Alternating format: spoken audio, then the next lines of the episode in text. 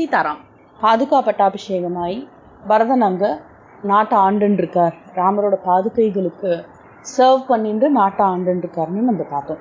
இப்போ இங்க சித்திரக்கூட்டத்துல என்ன ஆச்சுன்னா ராமர் ரொம்ப சோகமா இருக்கார். அவரோட கண்ணில் அப்படியே அந்த சீன்ஸ் எல்லாம் அப்படியே நிற்கிறது எப்படி பரதன் அழுதுட்டு இருந்தாருங்கிற சீன் எப்படி அந்த ராஜ மாதாக்கள் அழுதுட்டு இருந்தாங்கிற சீன் அதெல்லாம் அப்படியே அவரோட மனசை ரொம்ப அஃபெக்ட் பண்ணிட்டு இருந்தது அதே நேரத்தில் என்ன ஆச்சா சில ரிஷிகள் அங்கே விட்டு கிளம்பின்னு இருந்தார் ராமருக்கு ஒன் ஏன் இவாள்லாம் கிளம்புறான்னு ஒரு கியூரியாசிட்டி வந்து கேட்குறாரு ஏன் நீங்களாம் கிளம்புறேன் என்ன ஆச்சு? நாங்கள் ஏதாவது தப்பு பண்ணிட்டோமா? என்னோட ஒய்ஃப் சீத்தை ஏதான்னு பை மிஸ்டேக் தப்பு பண்ணிட்டாளா? என் தம்பி ஏதான்னு தப்பு பண்ணிட்டாரா? என்ன ஆச்சு? ஏன் கிளம்புறேன் இங்கேருந்து அப்படின்னு கேட்குறாரு அப்போ அந்த ரிஷிகள்லாம் சொல்கிறா நீங்கள்லாம் எந்த தப்பும் பண்ணலை. ஆனால் ஜனஸ்தானத்தில் கரண் அப்படின்னு ஒரு ராட்சசன் இருக்கான் அந்த ராட்சசனுக்கு ம ரிஷிகள்லாம் சாப்பிட்றது அப்படின்னா ரொம்ப பிடிக்கும். அதனால எங்களுக்கு இங்கே இருக்கிறது சேஃப்டி இல்லை. இங்கேருந்து அவ மேலே வந்துட்டே இருக்கா. அதனால நாங்கள் நார்த் சைடு போயிட்டே இருக்கோம்.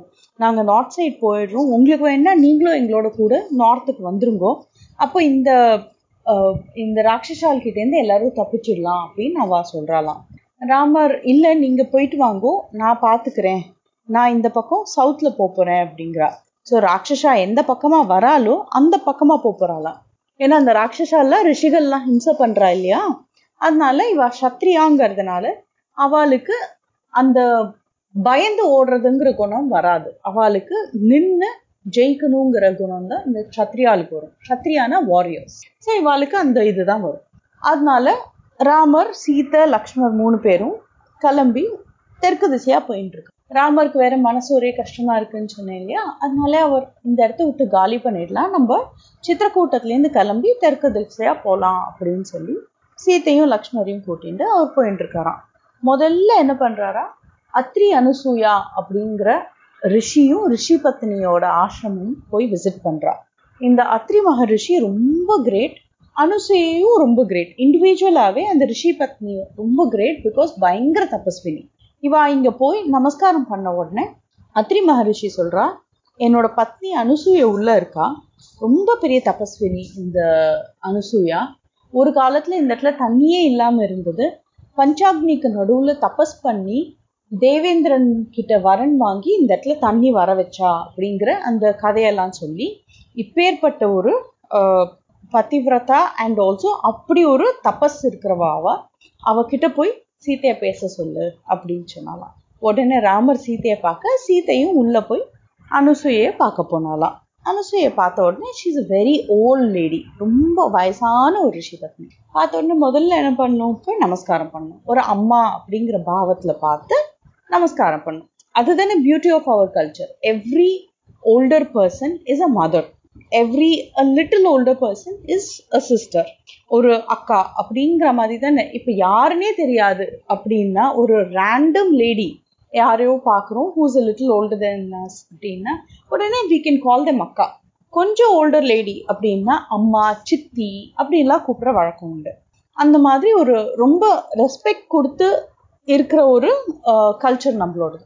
ஸோ இங்கே சீத்தை போய் ஒரு அம்மாவை பார்க்குற மாதிரி பார்த்து நமஸ்காரம் பண்ணுறாளாம் நமஸ்காரம் பண்ண உடனே அனுசூயைக்கு ரொம்ப சந்தோஷம். தூக்கி உச்சி முகர்ந்து உச்சி முகர்ந்துன்னா அந்த நெத்தியோட டாப் பார்ட் இருக்கு இல்லையா அந்த இடத்துல வந்து ஸ்மெல் பண்ணுவா. அந்த ஸ்மெல் பண்ண அவளுக்கு ஆயுஸ் ஜாஸ்தி ஆகும் அப்படிங்கிறது சாஸ்திரம். ஸோ அது மாதிரி தூக்கி அந்த மாதிரி உச்சி முகர்ந்து சொன்னாலாம் நீங்க பக்கத்துல வந்துட்டேன்னு கேள்விப்பட்டேன் நீயும் ராமனும். எனக்கு ரொம்ப ஆசையா இருந்தது உங்களை பார்க்கணும்னு. ஆனா அத்ரி மகரிஷி சொன்னார் பொறுமையா வெயிட் பண்ணு. அவர் அவளே வருவாங்க அப்படின்னா அதனால நான் இங்கே வெயிட் பண்ணியிருந்தேன்.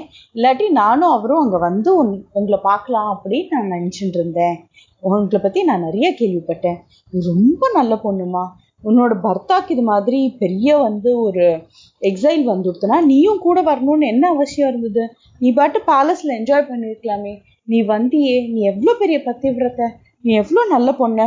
ஒரு எக்ஸ்பெக்டேஷனே இல்லாமல் நீ உன்னோட பர்த்தாவோட பழகுறியே அப்படின்னு சொல்லி சீத்தை கிட்ட நல்ல நல்ல விஷயங்கள்லாம் சொன்னாலாம். உடனே சீத்தை சொன்னாலாம் நான் இங்கே வந்தது என்னோட பெருமை இல்லை அவரோட பெருமை. ஏன்னா அவரை விட்டுட்டு எனக்கு இருக்க தெரியாது. நான் பேலஸில் இருந்த பன்னெண்டு வருஷமும் அவர் என்ன அவ்வளோ நல்லா பார்த்துட்டார் அவ்வளோ ஆசையாக பார்த்துட்டார் எனக்கு அவர் கிளம்பிட்டாருன்னா என்ன பண்ணுறதுன்னு புரியாமல் போயிடும். அந்த மாதிரி என்கிட்ட ஆசையாக பார்த்துட்டார். எங்கள் அப்பா அம்மாவோட ஜாஸ்தியாக என்னை வந்து நல்லா பார்த்துட்டார். அதனால அவரை விட்டுட்டு எனக்கு இருக்கிறதுங்கிறது என்னன்னே தெரியாது அப்படின்னு சொன்னாலாம். இங்கேயும் வந்து இங்கே ஃபாரஸ்ட்டுக்கும் வந்து எனக்கு இன்னும் கார்டனுக்கு வந்த மாதிரி இருக்கே தவிர எனக்கு ஒரு குறை இருக்கு எனக்கு ஒரு குறையும் இல்லாமல் இருக்கணும் அப்படிங்கிற மாதிரி அவ்வளோ என்னை பேம்பர் பண்ணி பார்த்துக்கிறார் அப்படின்னு சொல்லி சீத்தை இதெல்லாம் சொல்லி எல்லாம் ராமனால தான் நான் இங்கே வந்தேன். It is not my individual capability it is not my qualities அதனால நான் வந்தேன்னு நான் சொல்லிக்கவே முடியாதுன்னு அவ்வளோ ஹியூமிலிட்டியோட சொன்னாலாம் சீத்தை இதை கேட்டுட்டு அத் அனுசூய ரொம்ப சந்தோஷப்பட்டு நீ எனக்கு உன்னோட கல்யாணம் எப்படி நடந்தது ராமனோட? எனக்கு அந்த கதை சொல்றியா? எனக்கு ரொம்ப ஆசையா இருக்கு கேட்கணும்னு அப்படின்னு சொல்றாளாம். சீதைக்கு ரொம்ப சந்தோஷமாயிட்டான் எனக்கும் ராமனுக்கும் எப்படி கல்யாணம் நடந்ததுன்னு கேட்குறாங்க அது one of the fondest memories of Sita life இல்லையா? அதனால அவ்வளோ எந்தூசியாசத்தோட சொல்கிறாளாம் என்ன பண் என்ன சொன்னாலாம் நான் பிறந்தது சாதாரணமாக வந்து ஒரு பொண்ணு பிறக்கிற மாதிரி நான் பிறக்கல. ஒரு அம்மா வயிற்றுலேருந்து நான் பிறக்கல. என்ன? இந்த பூமியில் ஒரு நாளைக்கு எங்கள் அப்பா அந்த பூமியை வந்து டில் பண்ணிட்டு இருக்காச்சு உழுதுன்னு உழுதுன்னு இருக்காச்சு எனக்கு அந்த லே அந்த லேண்ட்லேருந்து நான் வந்தேன். அப்படியே நான் தோன்றினேன். ஐ வாஸ் ஃபவுண்ட் ஓவர் அது மாதிரி ஆனபோது எங்கள் அப்பா என்னை ரொம்ப ஆசையாக பார்த்துருந்தா சீதைன்னு எனக்கு பேர் வச்சா ஒரு ராஜகுமாரியா தான் நான் வளர்ந்தேன் அங்க. அப்போ எங்க அப்பாவுக்கு ஒரு நாளைக்கு கவலை வந்துடுத்து. என்னை எப்படி கல்யாணம் பண்ணி கொடுப்பா? யாரு கல்யாணம் பண்ணி கொடுப்பான்னு எங்க அப்பாவுக்கு ரொம்ப கவலை வந்து இந்த சிவதனுஷை யாரு அந்த கயத்தை வந்து கட்டுறாலோ அது எங்களோட பரம்பரைக்கு வந்து சிவன் கொடுத்த ஒரு கிஃப்ட் அந்த சிவனோட தனுஷ்ல யார் அந்த கயத்தை கட்டுறாலோ அவளுக்கு தான் என்ன கல்யாணம் பண்ணி கொடுப்பேன் அப்படின்னு வந்து ஒரு வீரிய சுல்கம் வச்சுட்டா. வீரிய சுல்கம்னா அன் ஆக்ட் ஆஃப் பிரேவரி அது பண்ணாதான் கல்யாணம் பண்ணி கொடுப்பா அப்படிங்கிற மாதிரி ஒரு சேலஞ்ச் அது. அது மாதிரி ஒன்று வச்சா அது வச்ச போது நிறைய ராஜாக்கள் வந்து அந்த அந்த சிவதனுஷை தொடவே முடியல நகர்த்தவே முடியல. அதை ராமர் வந்து ஒரு மாலையை தூக்குற மாதிரி அவ்வளோ ஈஸியாக தூக்கி அந்த நான்காயரை கட்டின போது அது படேன்னு உடஞ்சுடுத்தோம். அவர் விஸ்வாமித்திரர் தான் அங்கே கூட்டின்னு வந்தா. எங்கள் கல்யாணம் ரொம்ப கிராண்டாக நடந்தது. எல்லா ரிலேட்டிவ்ஸும் வந்திருந்தா. தசரத மகாராஜா வந்திருந்தா. அதே நேரத்தில் சீத் உருமிலைக்கும் என் தங்கையான உருமிலைக்கும் லக்ஷ்மணருக்கும் கூட கல்யாணம் நடந்தது. ரொம்ப நல்லா நடந்தது கல்யாணம். எல்லாருக்கும் ரொம்ப சந்தோஷமாக இருந்தது. அப்படின்னு சொல்லி என்னெல்லாம் நடந்ததுன்னு ஃபுல்லாக டீட்டெயில்டாக சொன்னபோது அனுசூயக்கு ரொம்ப சந்தோஷம். இம்மா நீ அப்போ என்னெல்லாம் நகை போட்டுண்ட எப்படி இருந்த? அப்படின்னு எல்லாம் கேட்குறா அதெல்லாமும் டீட்டெயில்டாக சொல்கிற சீத்தை சொன்ன உடனே அனுசூய தனக்குன்னு ஒரு அக்னியை வச்சுட்டு உபாசனை பண்ணுறா அந்த அக்னிக்கிட்ட போய் கொஞ்சம் தீர்த்தம் எடுத்து சாப்பிட்டாலாம். ஏதோ வேண்டின்ட்டு பார்த்தா மேஜிக்கலாக வந்து நிறைய ஜுவல்லரி வந்துதான். அவ்வளோ அழகழகழகான ஜுவல்லரி வந்துதான்.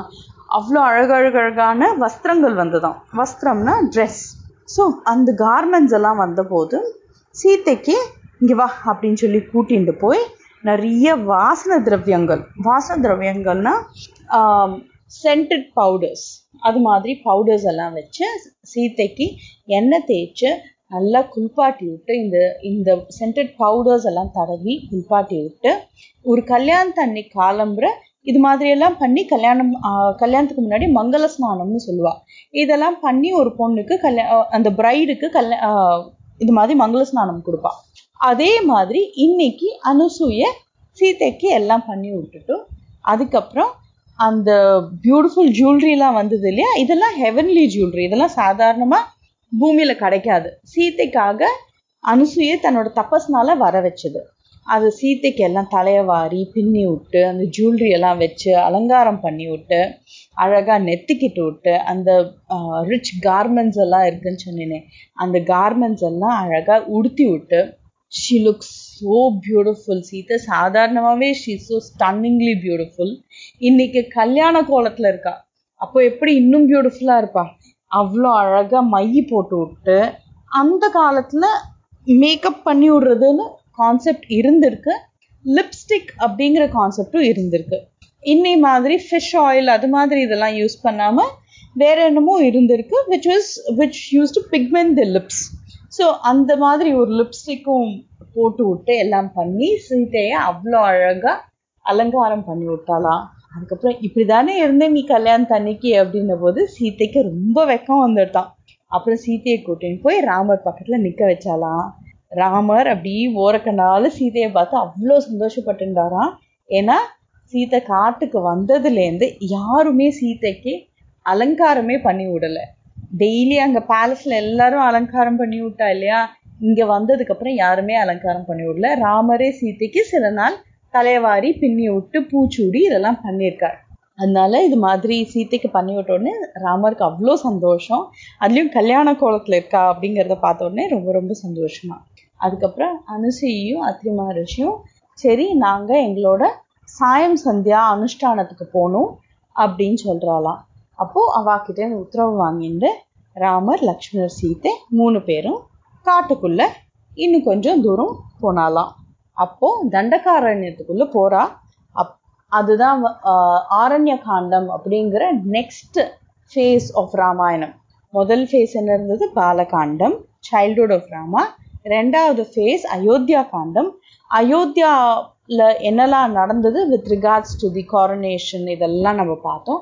அயோத்தியா காண்டம் முடியறச்சு இன்னொரு ஒரு சீதா கல்யாணம் பார்த்தோம். இப்போ நெக்ஸ்ட் அவ பெரிய ஃபாரஸ்ட் ஆரண்யம் அப்படின்னா ஃபாரஸ்ட் அவ்வளோ பெரிய ஃபாரஸ்ட் அதுக்கு தண்டகாரண்யம்னு பேர். தண்டகா ஃபாரஸ்ட் அப்படின்னு அதுக்கு அர்த்தம். இந்த தண்டகா ஃபாரஸ்ட்டுக்குள்ளே இப்போ பிரவேசிக்கிறான் அதோட நம்ம இன்னைக்கு இந்த எபிசோடு ரொம்ப ஷார்ட் ஷார்ட் எபிசோட் நம்ம அதை இதோடு நிறுத்திக்கலாம்.